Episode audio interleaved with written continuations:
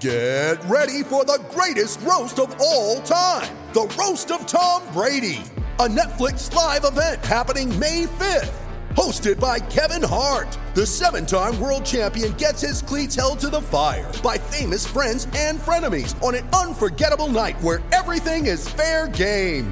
Tune in on May 5th at 5 p.m. Pacific time for The Roast of Tom Brady. Live only on Netflix. You ready? Showtime. On May 3rd, summer starts with The Fall Guy. Let's do it later. Let's drink a spicy margarita. Make some bad decisions. Yes! Audiences are falling in love with the most entertaining film of the year. Fall Guy. Fall Guy. Fall Guy. That's what the poster said. See Ryan Gosling and Emily Blunt in the movie critics say exists to make you happy. Trying to make it out? Nope. Because I don't either. It's not what I'm into right now. What are you into? Talking. Yeah. The Fall Guy. Only in theaters May 3rd. Rated PG-13. When you need mealtime inspiration, it's worth shopping Kroger, where you'll find over 30,000 mouthwatering choices that excite your inner foodie. And no matter what tasty choice you make, you'll enjoy our everyday low prices, plus extra ways to save, like digital coupons worth over $600 each week. You can also save up to $1 off per gallon at the pump with fuel points. More savings and more inspiring flavors make shopping Kroger worth it every time. Kroger, fresh for everyone. Fuel restrictions apply.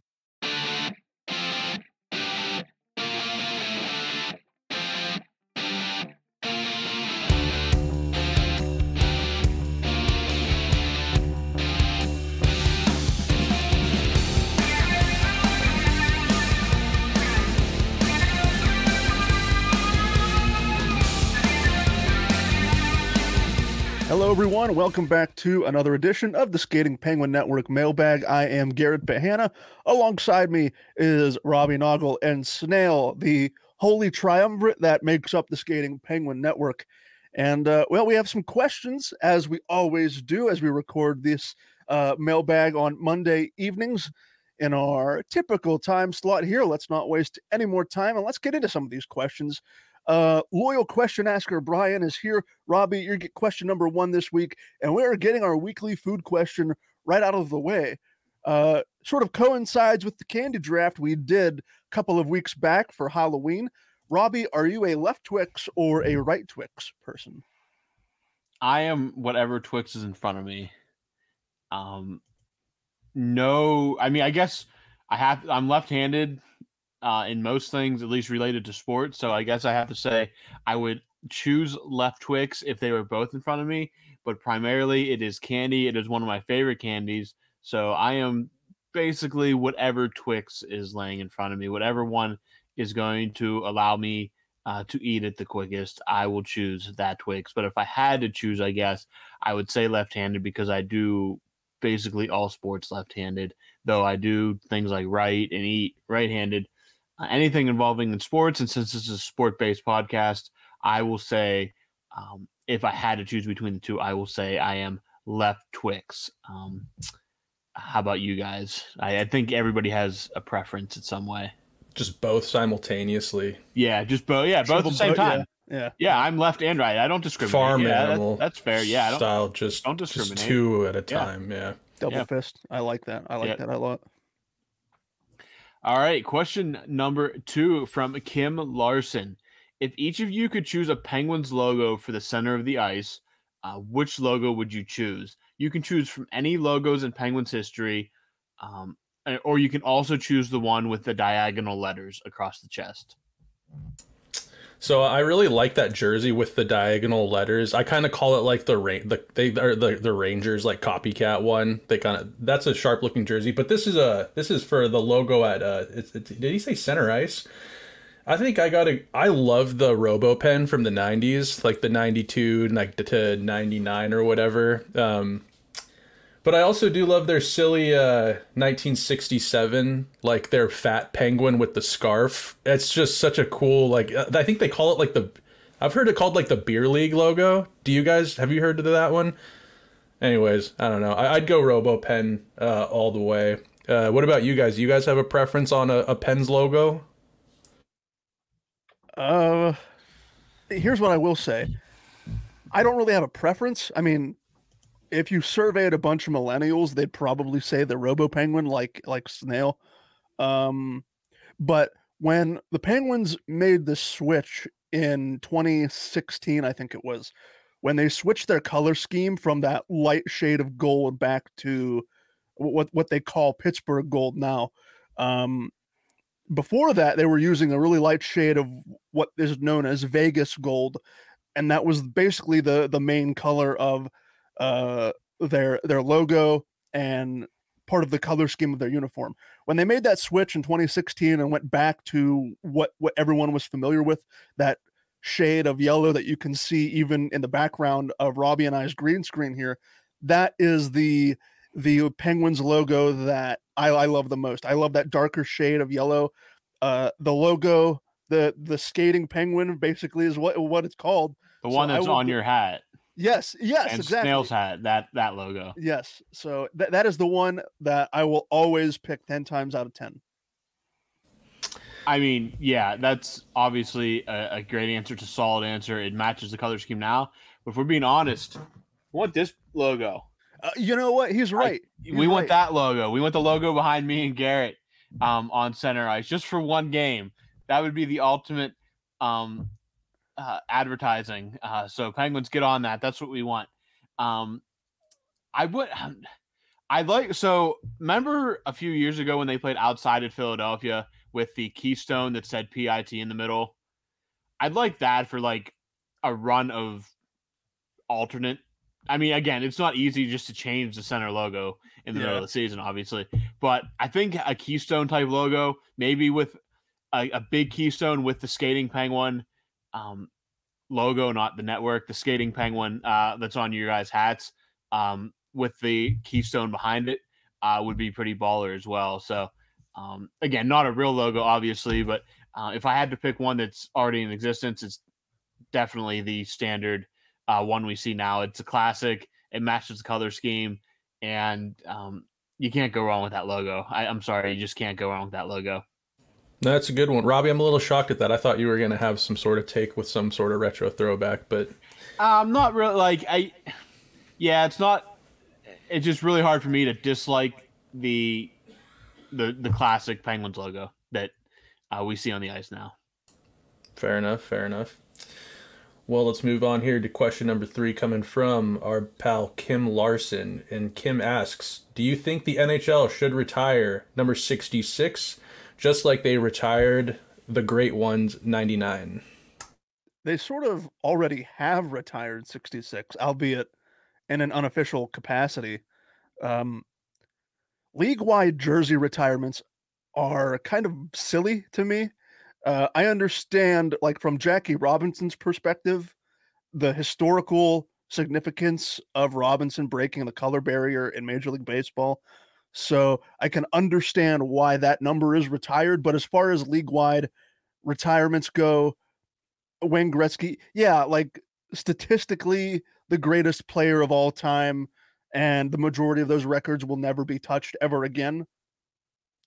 But should Mario Lemieux's number be retired a la Gretzky? I don't think so.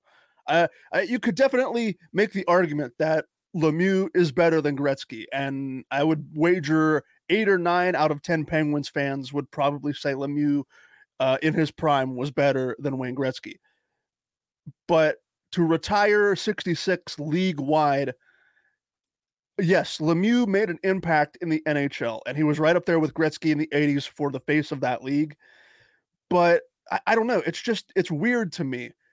It's even weird thinking about it now that Wayne Gretzky for the Edmonton Oilers, granted he played for a couple of other teams besides the Oilers, but it's weird why his number is retired just because of, the stats that he put up. It's not like Wayne Gretzky did anything that's like sort of superseded sports like Jackie Robinson did. So I'm not for league-wide jersey retirements. Like I said at the start, it's sort of unofficially already league-wide retired. I don't think equipment managers are going to go out and give an 18-year-old who comes into the NHL number 66.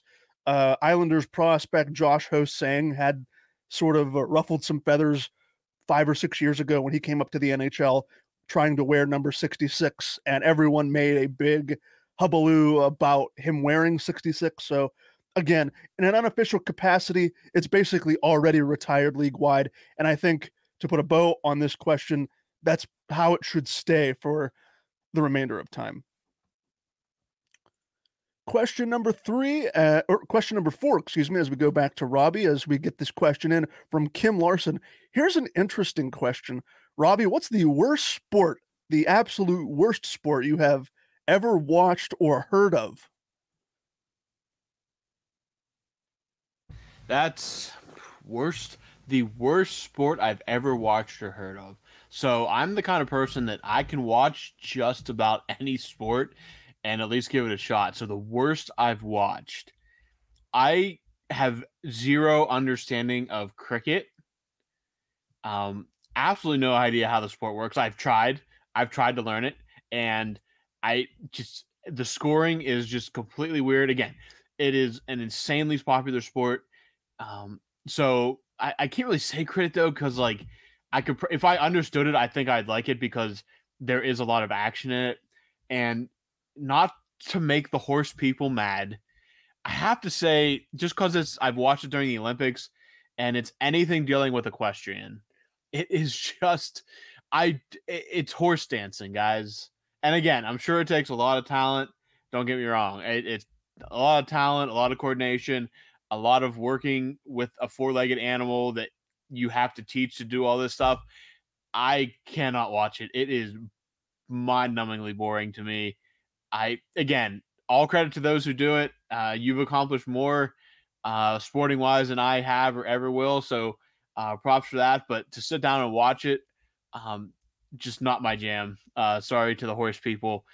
Just not my jam. I can't do it. Can't do it.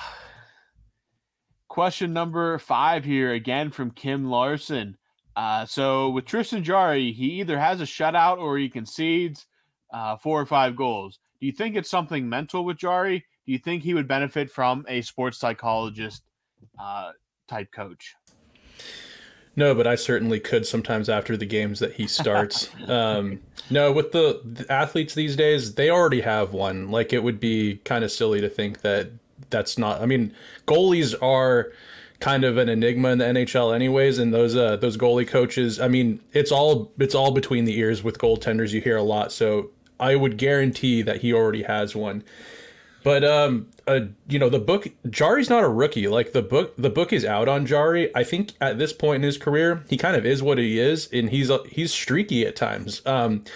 But I will say this though, it's not for a lack of effort. Like, Jarry battles, and I think that sometimes he's been susceptible to shaky play in front of him, and when you're hanging your goaltender out to dry at times, I think that I firmly believe that you're leaving him vulnerable to injury, when, especially with Jarry being somewhat of an unorthodox goaltender. He's kind of a positional guy, sort of like a Fleury light, I guess you would say. He hasn't had the career so far that Fleury had, but like, sometimes it looks like he's swimming in the net. He's making these unorthodox, crazy saves, and I think that leaves you vulnerable to injury, which has been more of Jarry's issue than I think anything mental is. It's his ability to stay healthy. So,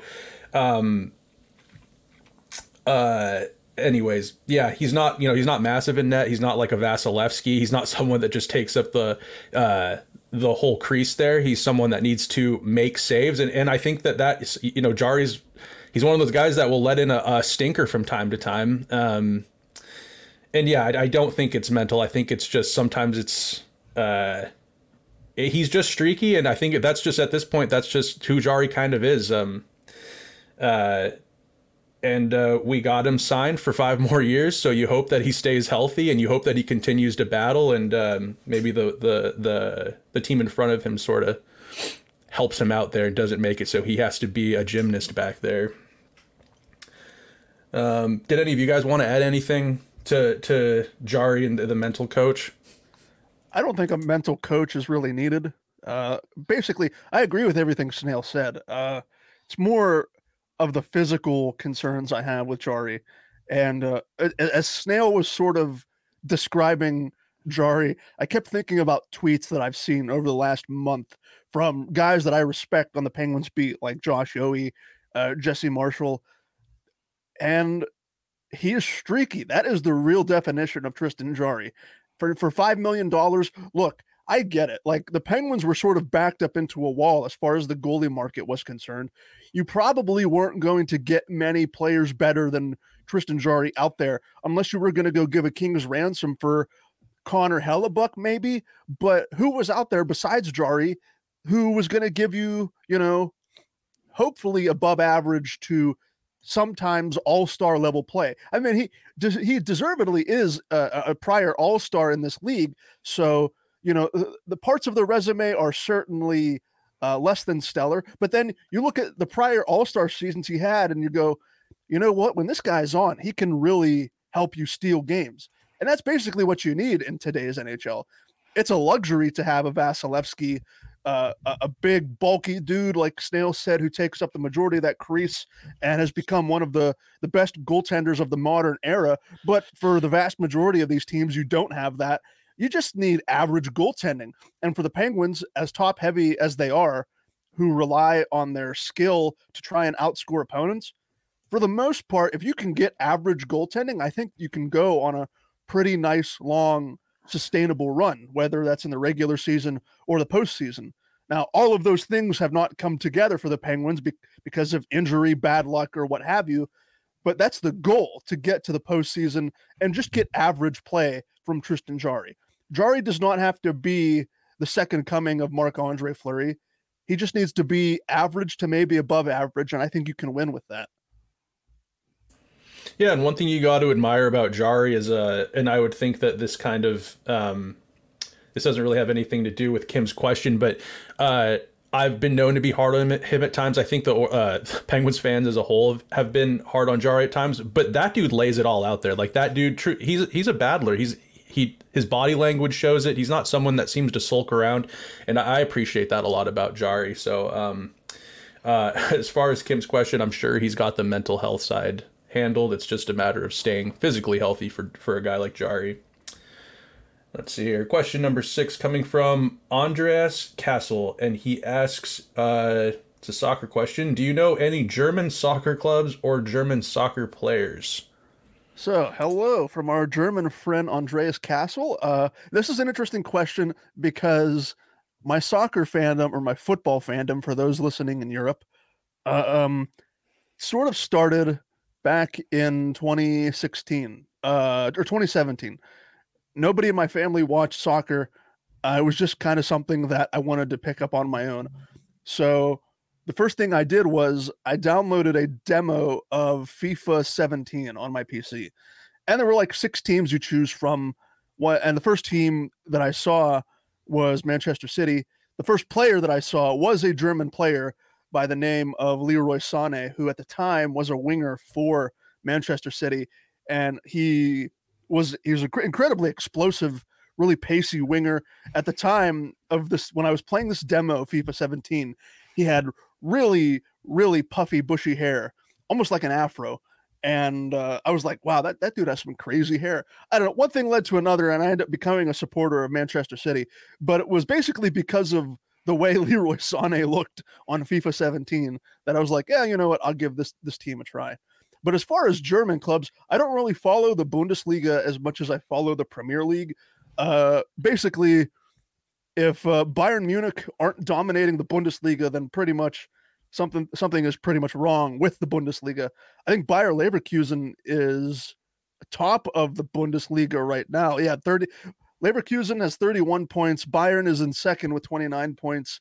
So again, I don't want to say the Bundesliga is a one-team league, but Bayern, out of everyone in that league, has the most money to spend. So if you're a Bayern fan, Andreas, I don't know if you are a Bayern fan, but if you're a Bayern Munich fan, hey, you're living the good life because they're winning the Bundesliga basically every year. They're in Champions League every single year. They're always going to have a good chance to probably win the Champions League too, as far as European competition is concerned. So it's Bayern Munich or bust as far as the Bundesliga, and I am concerned.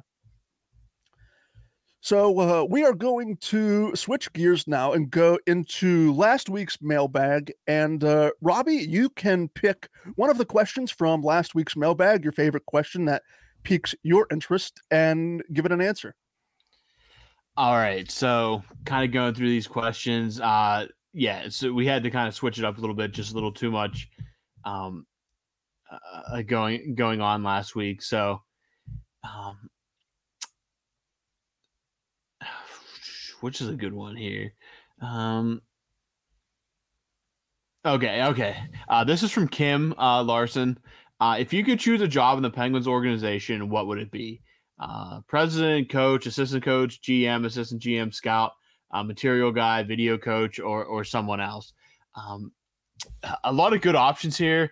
I'm assuming Kyle Dubas will be there. I work under Kyle Dubas. I'd like to work as an assistant GM. I'd like to work in the front office type of role, learning from a guy like Kyle Dubas how it all works in and out of on the ice and off the ice, traveling with the team, getting to go everywhere. And yeah, there's definitely it's high pace, high pressure, but getting into that run to front office type role, getting into the nitty gritty of contracts and the player development and recalls and trades and drafting, I think would be a really cool place to be. And so I'm going to say assistant GM for this question. And since this is kind of a roundtable question, I'll also pass this off to Snail and Garrett to get their opinions on what role within a hockey organization they would enjoy being a part of. That's easy for me. I think maybe it's not that easy.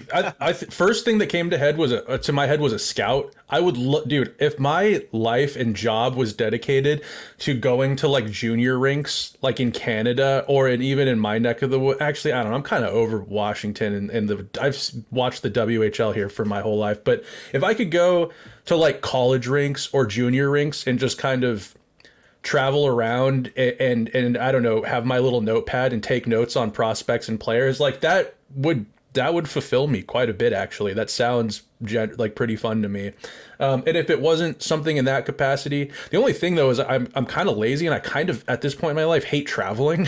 So I don't know if that truly adds up. Like I'm kind of a homebody now. But I don't know if Dubas came calling, I don't know, equipment manager would be sick too. I could really buy into that job, I think. So I'd say either a scout or equipment manager. What about you, G? So I was thinking about this, and it took, as you guys were giving your answers, it took me a while to try and laser in on something that I wanted to do. And I came up with my answer while Snail was talking.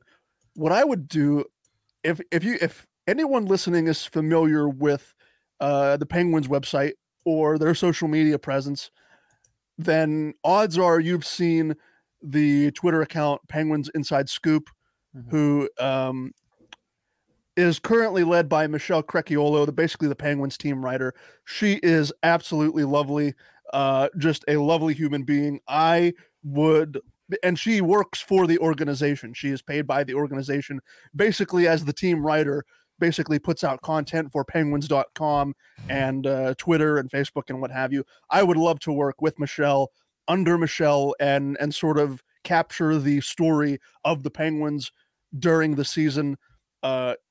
Really, you're basically a member of that team. You're traveling with them on a daily or nightly basis from city to city, sort of trying to get the pulse on this team through the peaks and the valleys. And I think Michelle does an incredible job covering the team in that regard. So working in their digital / communications department would definitely be up my alley, personally and professionally. So I think working as one of the team writers would definitely be my answer there. Snail, we're going to move it over to you. What question piques your interest from last week's mailbag? All right, I'm going to ask you to bear with me here because there's kind of two, but I have a question for you, Garrett, and that's this is a question from Tony Gale. He asked, have you seen Ice Guardians? I have not. I remember Tony asking this question last week. I have not seen it. I was curious if either of you had seen it because I had not. Oh, I have. I think it's a great. I as somebody who likes maybe a more of an old school brand of hockey, I think that that Ice Guardians was a tremendously done documentary, not docuseries. It is a movie. So I would encourage I wanted to ask Garrett this specifically because we've kind of butted heads on the I think we actually kind of see eye to eye somewhat on the enforcer role, but maybe the overall physicality aspect of hockey. I think that I would encourage someone like Garrett, to watch this and just give it. It's really not that long. It's not a huge commitment. I think that it was made in 2016, and I think that it's even since 2016, which I forget. That's like 6 years ago, 7 years ago now. It's already less relevant than it is in today's game. But I would the things they talk about with CTE and concussions and all of that. Some interesting information in there. I'd encourage Garrett. Robbie, have you seen it? Mm. You have? What do you think? What do you think of that? Yeah, I think especially in the time with how much focus there is on the brain and the effects of the enforcer type players, like the long-term effects of what we've seen not just in hockey but in a lot of sports as well. I think it definitely did a good job hitting on the brain injuries, the long-lasting effects of that. And yeah, if you have time, I'd definitely sit down and take a look at it, because I definitely think it definitely pulls the curtain back on that in a way that you don't really see. Yeah, you can talk about it all the time, but hearing it from players that have gone through it or families that have suffered through it, I found it to be pretty enlightening that way. Enlightening regarding the medical side of it and what they're learning about not just the sport of hockey as a whole, but actually the role that maybe fighting does or doesn't play in these traumatic brain injuries and whatever. But also just the firsthand accounts of players like back in the day, like Kelly Chase and Brett Hull's in it. Brett Hull's a guy who didn't really fight ever. He was a skill guy. And I don't know, just hearing some of these people that took on these roles. There's a couple of players in them that graduated from Princeton, very smart guys, skilled guys, but in the NHL, they just couldn't really find a role and they ended up having to take that role on. It's interesting. And I think that I've seen it and I loved it. I'll watch it again, probably just at some point, maybe in the doldrums of the season. But Garrett, I would be super curious for you to watch it and see what you think after the fact. Is it on like YouTube? Is it on a streaming service? Free on Amazon Prime. Okay. Yeah, my brother, I don't have Prime myself, but my brother-in-law does, so I will definitely have to write that down and check that out. Both of you sound like you're giving endorsements to it, so, and I think Tony Gale asked this question. Yeah, so it sounds like he was in favor of the documentary as well, so I'm getting three yeses here between you two and Tony, so I'm going to have to check this out. It's not goofy, it's very well done, I think before I watched it, I had the idea that this was like maybe a movie you watch before you go out and you're trying to get amped up, like you want to run through a wall. Not the case. It's got a lot of information in it. That's super good. It's not just it's not Don Cherry Hits or whatever, that old hockey movie or those series he used to put out where it's dudes just killing each other. It's not like that whatsoever. So anyways, thanks for entertaining that, Garrett. But the real question that I wanted to get to here was from I believe he's our German pal, Andreas Castle. Mm-hmm. And he asks, do you guys have something that you collect? And I figured we could, briefly roundtable this. I collect a lot of different stuff. I don't collect baseball cards or anything really, but I'm a sucker for old hockey equipment, kind of random niche equipment. I like to use two-piece sticks still every once in a while. So, and then you can't really see behind me right now, but I got a small collection of beer signs, like tavern-esque beer signs, and I've been skateboarding for a really long time, and I have a love and affection for '90s skateboarding. So I have some reissued '90s decks on my wall and stuff like that. So, anyways, I'll pass that off to you fellas now. Robbie, do you want to go first? Yeah, so one thing that I collect like playing cards. They come in. I mean, you can get basically any movie, book, video game, interest in the world, and playing cards. I do have some. Yeah, let's see what I have here right now. This one came out this year. It's actually a Lord of the Rings, The Two Towers. Mm-hmm. Kind of, yeah, it's there. You see it. It was actually a Kickstarter one. They did a fellowship last year, I believe, and I'm assuming next year. They haven't said anything for sure yet. They'll do Return of the King, but yeah, I collect basically luxury playing cards is what they're called. They come from there's websites like small little shops that do it. Bicycle, who, if you are familiar with playing cards at all, Bicycle is the big American brand that creates most of the playing cards you see. I have cards from like used cards from casinos in Vegas and stuff like that from when I was out there that have been like they're out of circulation. They're cut up in a certain way so they know not to use them. But no, I got into the luxury playing cards probably about 10 years ago, and that's kind of what my niche is at the moment. Are you a card player? Do you like poker and whatnot? Yeah, I don't play much, but I mean, I know how to play and I do enjoy playing. So, yeah, if I have friends to play with, I'll definitely play. I just don't go out of I don't go to like casinos or stuff like on my own to play or anything like that. What's the most amount of money you've lost in a card game? I lost about $100 in about 5 minutes at the Monte Carlo playing blackjack in Vegas. So with that PensBurgh money, that's chump change. That was before PensBurgh, so I can't even say that was the PensBurgh money. Unfortunately, that was in 2015. That was about 2 years before, or no, about a year before I started PensBurgh. So unfortunately, I can't say that I just threw away the Vox money there. That was unfortunately not it. I love that Snail continuously thinks that like. Jokingly, of course, but Snail thinks that we basically just PensBurgh is we're making millions off of PensBurgh revenue, page views, clicks, advertising revenue off of PensBurgh. So a percentage of the Penguins' salary cap goes to you guys, yes, doesn't it? Yeah, that would be nice. I mean, a percentage of what is it? What's the cap right now? 85, 80, 87 percentage of 87 million, no. Something like that. Yeah, I'll take a percentage of that. Yeah, you give me just 1% of that, and I'd be happy. Yeah. What do you collect, Garrett? I have. So you both gave your answers before I did. I am trying to think. I don't like readily collect anything. Don't lie either. I mean, to my right here, I have a quote unquote vinyl collection, but it's not. Okay. You know, it's not. I don't go out of my way to collect like high priced. Auction level vinyls. I just yeah. You know, I just buy vinyls of the bands that I like. It's just a vessel to play the music on, right? Yeah, exactly. Why don't you rattle off a few of your vinyls you got there for us so we can get a peek into the what you're spinning on the weekends? Okay, let me move my microphone here. I don't want to make any unnecessary noise.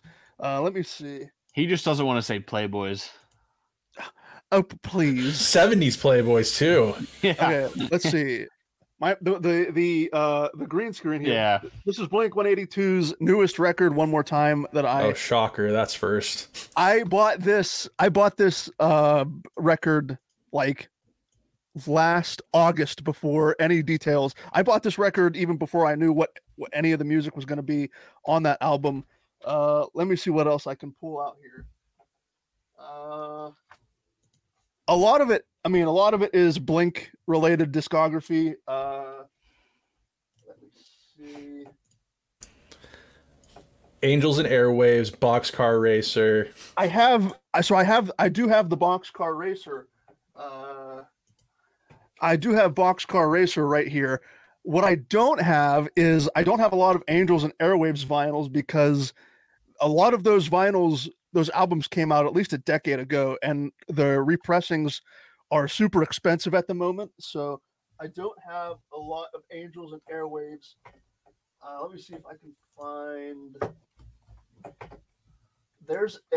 There's a pop punk band I really like called No Pressure. It's sort of in the vein of Blink 182. Yeah, that's what's his name's? Who the main guy from that? He's from another famous band, right? Yeah, What's Parker Cannon? I think Parker Cannon. That's right. Yeah. I like them too. They're a great band. So I have their vinyl. I have a couple Beatles records. What else I do have? I have a couple of John Williams Star Wars records. Yeah, I do have some Star Wars records myself. That's something that a lot of people don't know about me, is that I really enjoy film and orchestral music. And oftentimes when I'm working, I work from home, I'll put on just some John Williams and I'll just work to John Williams for a couple of hours. And I really enjoy it. So if I guess blasting Mozart. Yeah, these are the things you don't know. Robbie and I have known each other for years, and I'm just now opening up to him. Yeah.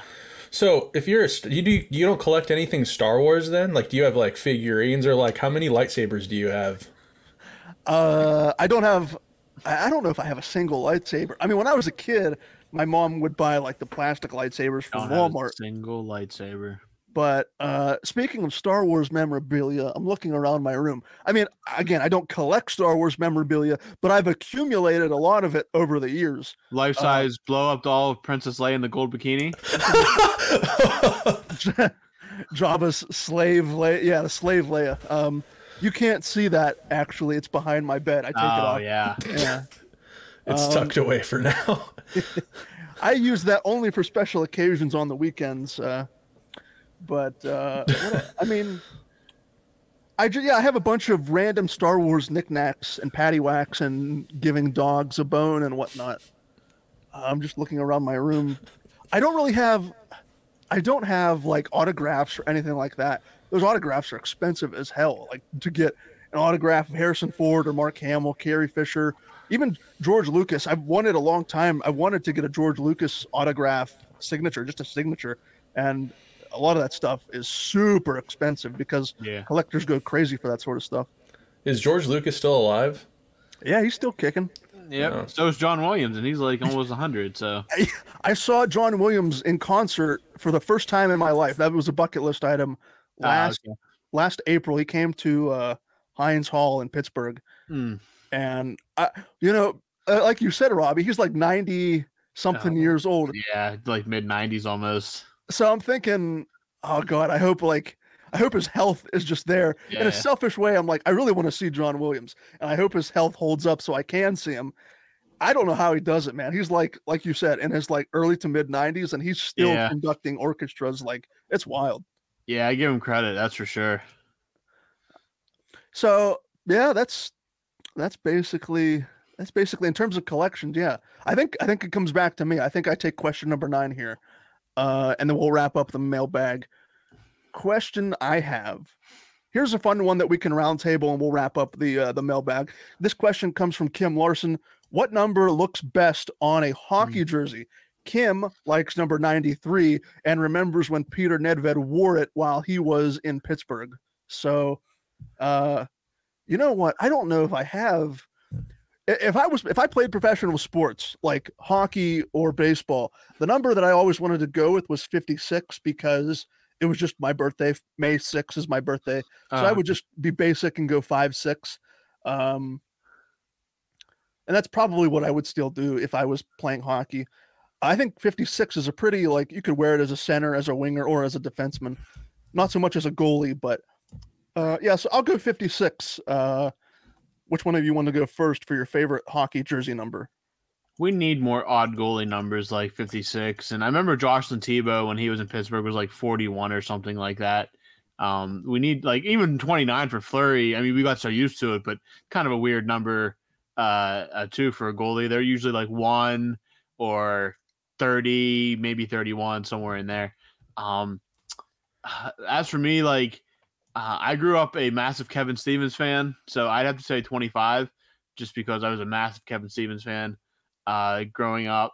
My number through like playing baseball through high school and stuff was 14.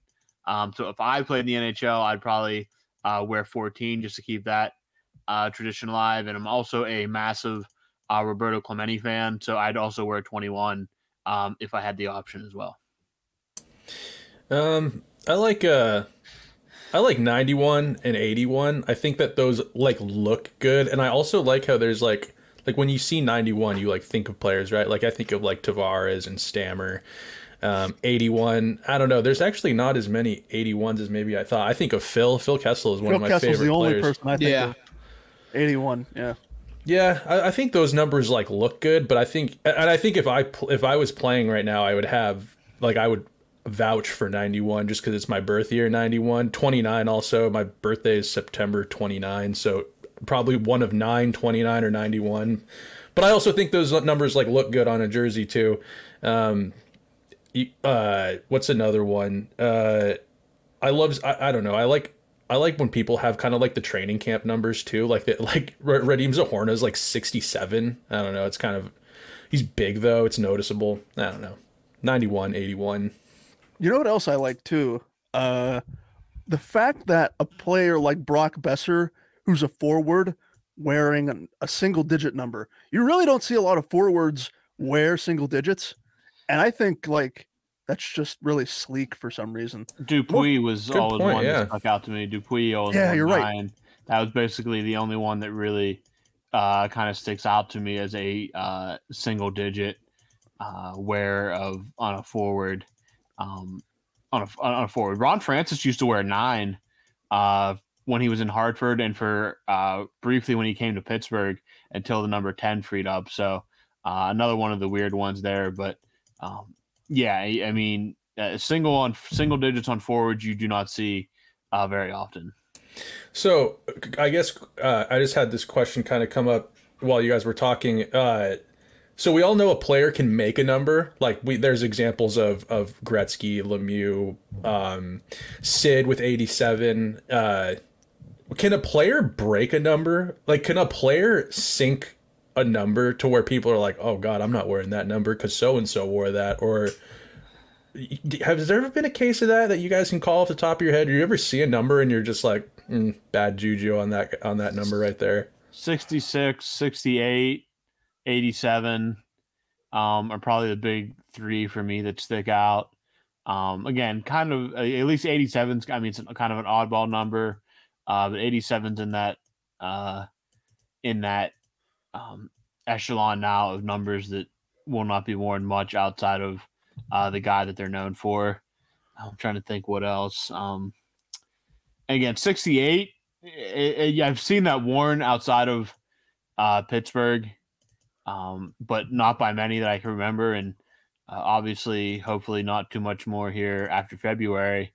But synonymous, even in my mind, at least in Pittsburgh, 29 will always be synonymous with, and 58 as well will be synonymous with Marc-Andre Fleury and Chris Letang going forward. But as for like the whole league, 99, 87, 68, 66, and if it keeps going in the direction, I'd say 97 will be in that conversation as well in 10 or 15 years. Boy, I'll tell you what, when you mentioned 97, this obviously isn't an Edmonton Oilers podcast by any stretch, but boy, how about those Oilers, man? Like, can it get any worse for Connor McDavid and everyone up there? Like, I don't think so. I think that dude, there is trouble afoot in Edmonton, and it's been, for most of Connor's career, it's never been good for a long period of time. There's been fires to put out in Edmonton since he got drafted. Every single year, there's nothing can go right for that team, and it really does. To bring it back to the Penguins here, it really does put it in perspective as a Penguins fan. That core of Fleury, Crosby, Letang, and Malkin won in 2008-09 when they were still how old they were in the league for what, three-ish years at that point, 4 years at that point. And you know, McDavid's what, 25 or 26, and he really, outside of what, maybe how many conference finals appearances does Edmonton have in the McDavid era?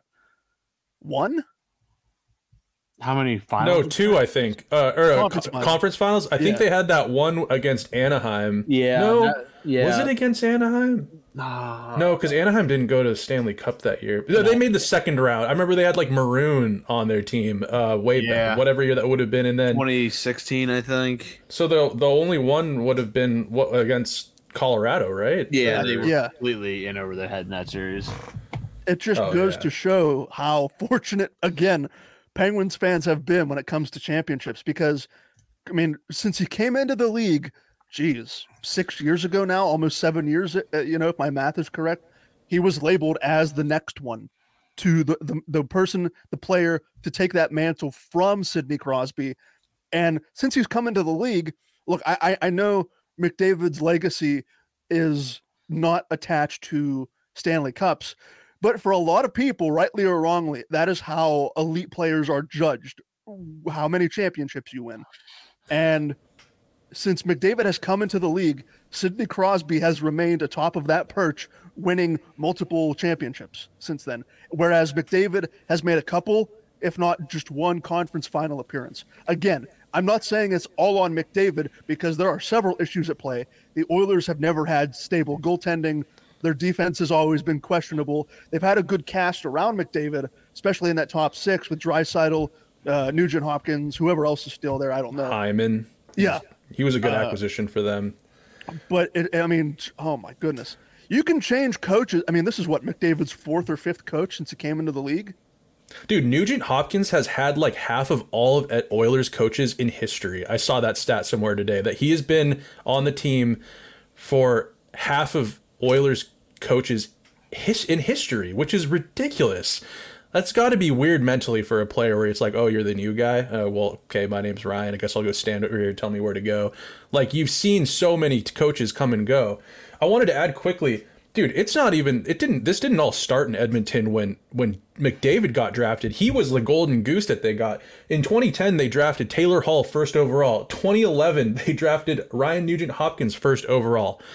In 2012, they drafted Nail Yakupov first overall, 3 first overall picks in a row. And then they got the golden goose in McDavid in 2015. Not to mention they've had other high draft picks. I mean, Eberle was a high draft pick. He was a part of those early Oilers teams in this recent era. They wasted, third overall on Jesse Puljujarvi? Yeah, he hasn't panned out. Dude, this team has had opportunity. This team, by all means, and kind of bringing it back to the Penguins got Fleury. They got Sid, Gino, and they had good supporting. They used they drafted well in getting guys like early on, like Ryan Malone. They got they were careful with how they handled assets, and they built a contender that lasted a long time. Where's the excuse for Edmonton on having that many first overall picks? And Taylor Hall's not even there anymore. He's kind of traversed the league a bit. Nail Yakupov, all kind of know he was out of the league a long time ago too. Like he was, and Ryan Nugent Hopkins has been there, and then of course McDavid, and they hit the home run with Draisaitl as well, and Chiarelli of all people got him on that kind of like that I guess you could call it for right now a very team friendly deal with how good Draisaitl is. Anyways, it's easy to Edmonton is low hanging fruit. But like, just when you're kind of comparing it, that this is a Penguins podcast, when you're comparing how the Penguins insulated the golden goose that was Sidney Crosby and supported him and really kind of made it was kind of all about him. But again, it was like Sid kind of set the precedence with taking less money.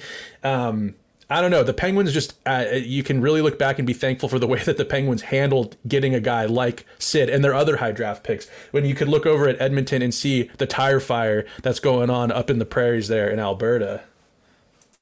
I couldn't put it better myself. I thought maybe a couple of seasons ago, McDavid would have put his foot down and said, get me out of Edmonton. That still might be the case. It's very rare for a player like that to publicly come out and say, I want traded out of here, especially in hockey, where a lot of that culture is like guys are, typically quiet and they're not going to create chaos for their own team or what have you. Maybe, independently, McDavid thinks, what am I still doing at Edmonton? But again, that's a conversation for another day, for another podcast. Just again, wild to see the success the Penguins have had parallel to Connor McDavid's career up to this point. We got on that conversation talking about number 97 jersey numbers. That is just ridiculous. But all right, fellas, for Snail, for Robbie, I have been Garrett Bahana. Thank you so much for listening to another edition of the Skating Penguin Network Mailbag.